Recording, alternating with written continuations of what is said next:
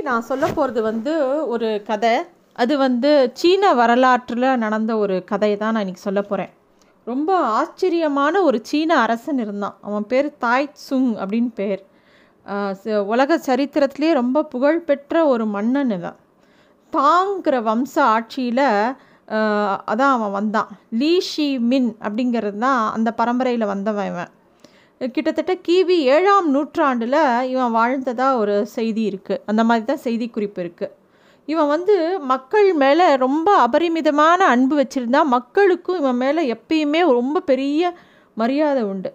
அதாவது சீர பெருஞ்சுவர் எல்லாருக்கும் தெரியல கிரேட் வால் ஆஃப் சைனா அதை பழுது பார்க்கவும் அதோட நதி அந்த அதை ஃபுல்லாக கட்டுறதுக்கும் பல மக்களை வந்து கொடுமைப்படுத்தி கொன்று குவிச்ச கொடுங்கோலன் ஒருத்தர் இருந்தான் யாங் டி அப்படின்னு சொல்லிட்டு அவன் வந்து ஒரு சர்வாதிகாரி. அவன் ரொம்ப மோசமாக ஆட்சி புரிஞ்சான். அவன்கிட்ட இருந்து புரட்சி செஞ்சு பிரிஞ்சவன் தான் லீ யுவான் அப்படிங்கிற ஒரு தளபதி தான் அவனோட மகன் தான் லீ ஷி மின். இந்த புரட்சி செஞ்சு அந்த மன்னனை வீழ்த்தி அரசவையை பிடிச்ச லீ யுவான் அதிகார போதையில் ஆட்டம் போட்ட பல உ உறவினர்களை அவனால் அடக்கவே முடியல. கிட்டத்தட்ட பத்து வருஷம் ரொம்ப தத்தளிச்சான் அந்த ஆட்சியை சிறு சரியாக நடத்துறதுக்கு. அப்புறமா அவர்கிட்ட இருந்து லீ யுவான் கிட்ட இருந்து அவரோட மகனான லீ ஷி மின் வந்து அந்த பதவியை வாங்கிட்டு அவன் அரசாட்சியை புரிய ஆரம்பித்தான் அவன் சக்கரவர்த்தி ஆனப்புறம் ரொம்ப புத்திசாலித்தனமாக அங்கே நாட்டில் நடக்கக்கூடிய எல்லா கலவரங்களையும் கொஞ்சம் கொஞ்சமாக ஒடுக்கினான்.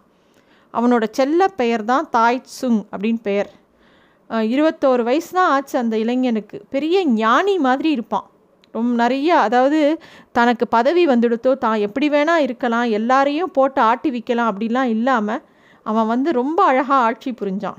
எதிரிகள் யார் யாரெல்லாம் அதிகாரத்துக்கு ரொம்ப விரும்பி அதிகார தோரணையில் இருக்கா அவள் எல்லாரையும் வந்து கடுமையாக நடத்தினான். அதே ஏழை எளிய மக்கள்லாம் ரொம்ப அன்பாக நடத்தினான். யாருக்கு என்ன தேவை அப்படிங்கிறத சரியாக பார்த்து செஞ்சான். ஒரு நாள் அவன் அரண்மனையில் அந்தபுரத்துக்கு போகிறான் அங்கே போனால் ஏராளமான பெண்கள் நடனம் ஆடி டான்ஸ் பண்ணி இவனை வா வான்னு வரவேற்கிறா. இவனுக்கு ஆச்சரியமாக இருந்தது. அவள்கிட்டலாம் கேட்டான் இன்னைக்கு ஏதாவது இங்கே ஏதாவது விசேஷமா? அப்படின்னு கேட்குறான் இல்லை இது அந்தபுரம் இங்கே இருக்கிற எல்லா பெண்களும் உங்களுக்கு அடிமைகள். எல்லார்கிட்டேயும் நீங்கள் வந்து உங்களுக்கு உரிமை உண்டு. நாங்கள் எல்லாரும் உங்களுக்கு அடிமைகள். அப்படின்னு அந்த பெண்கள்லாம் சொல்கிறான் அதை கேட்ட இவனுக்கு ரொம்ப கோவம் வருது. இது என்னது அக்கிரமமாக இருக்குது எனக்கு இன்னும் கல்யாணமே ஆகலை. எனக்கு கல்யாணம் ஆகி ஒரு பொண்ணு வந்தால் அவள் மட்டும் இங்கே இருக்கட்டும். நீங்களாம் எதுக்கு இங்கே இருக்கே நீங்கள் உங்களுக்குலாம் வேறு வேலையெல்லாம் இல்லையா? நீங்கள் ஒன்று பண்ணுங்கோ. நீங்கள் எல்லாரும் இன்னிலேருந்து உங்கள் எல்லாருக்கும் விடுதலை. யாரும் நீங்கள் யாரும் இங்கே இருக்க வேண்டாம். உங்களுக்கு யாரை பிடிச்சிருக்கோ அவளை கல்யாணம் பண்ணிக்கோங்கோ. அந்த கல்யாணத்தை இந்த அரசாங்க செலவுலையே நான் நடத்தி வைக்கிறேன். எந்த வீரனை வேணாலும் நீங்கள் கல்யாணம் பண்ணிக்கோங்கன்னு எல்லாரையும் எல்லா அடிமைகளையும் விடுவிக்கிறார். எல்லா பெண்களுக்கும் அப்படி ஒரு சந்தோஷம். நாட்டு மக்களுக்கும் இந்த விஷயத்தை கேட்ட உடனே ரொம்ப சந்தோஷம். அதாவது அந்த அமைச்சர்கள்லாம் சொல்கிறா இல்லை அந்த புறம்னு இருக்கிறது வந்து ஒரு அரச தர்மம். அப்படின்னோடனே இவன் கோச்சிக்கிறான். இது என்னது அரச தர்மமா? என்ன பேசுகிறீங்க நம்ம வந்து இந்த மாதிரி ரொம்ப இன்னொருத்தரை அடிமைப்படுத்துகிற கலாச்சாரம்லாம் அரச தர்மம்னு நம்ம சொல்லக்கூடாது. அவளுக்குன்னு ஒரு வாழ்க்கை இல்லையா? அவள் எதுக்கு இங்கே அடிமையாக இருக்கணும்? அப்படிலாம் கிடையாது. அவளுக்கு என்ன பண்ணணுமோ அது எல்லாம் பண்ணி நல்ல விதமாக அவளை கல்யாணம் பண்ணி கொடுத்து நல்ல வாழ்க்கை அமைச்சு கொடுங்கன்னு சொல்லி எல்லாரையும் அனுப்பிச்சி விட்டுறான். இது பண்ணின அப்புறம் அவன் இன்னொரு முக்கியமான விஷயம் பண்ணினானான் நேராக அங்கேருந்து சிறைக்கு போனான் சிறைக்கு போனால் நிறைய பேர் கைதிகள் ஆயிரக்கணக்கான கைதிகள் இருக்கா. அத்தனை பேரை பார்த்த உடனே கவலைப்படுறான். எதுக்கு இத்தனை பேரை அடைச்சி வச்சிருக்கேள் அப்படின்னோடனே இவா இவாலாம் குற்றங்கள் செஞ்சவா அப்படின்னோடனே இத்தனை பேர் சிறையில் இருந்தால் எப்படி நாட்டு வளமாக நாடு வளமாக இருக்கும்? எப்படி நம்ம எல்லாரும் நம்ம நாடு வளரும்? முத எல்லாரையும் திறந்து விடுங்கோ அப்படிங்கிறான். உடனே அமைச்சர்கள்லாம் சொல்கிறா நீங்கள் நினைக்கிற மாதிரி எல்லாருமே நல்லவா கிடையாது. சரி எல்லாரையும் கொ- சின்ன குற்றங்கள் பண்ணவாழ வேணால் த திறந்து விடலாம். இதே கொலை குத்தம் பெரிய பெரிய கொள்ளைகள் பண்ணினவாளை எப்படி திறந்து விட முடியும்? அவனால் நாட்டுக்கு ஆபத்தாச்சே அப்படிங்கிறா. இவரும் ராஜாவும் யோசிக்கிறார். ஆமாம் கரெக்டு தான். நம்ம வந்து எல்லாரையும் திறந்து விட முடியாது.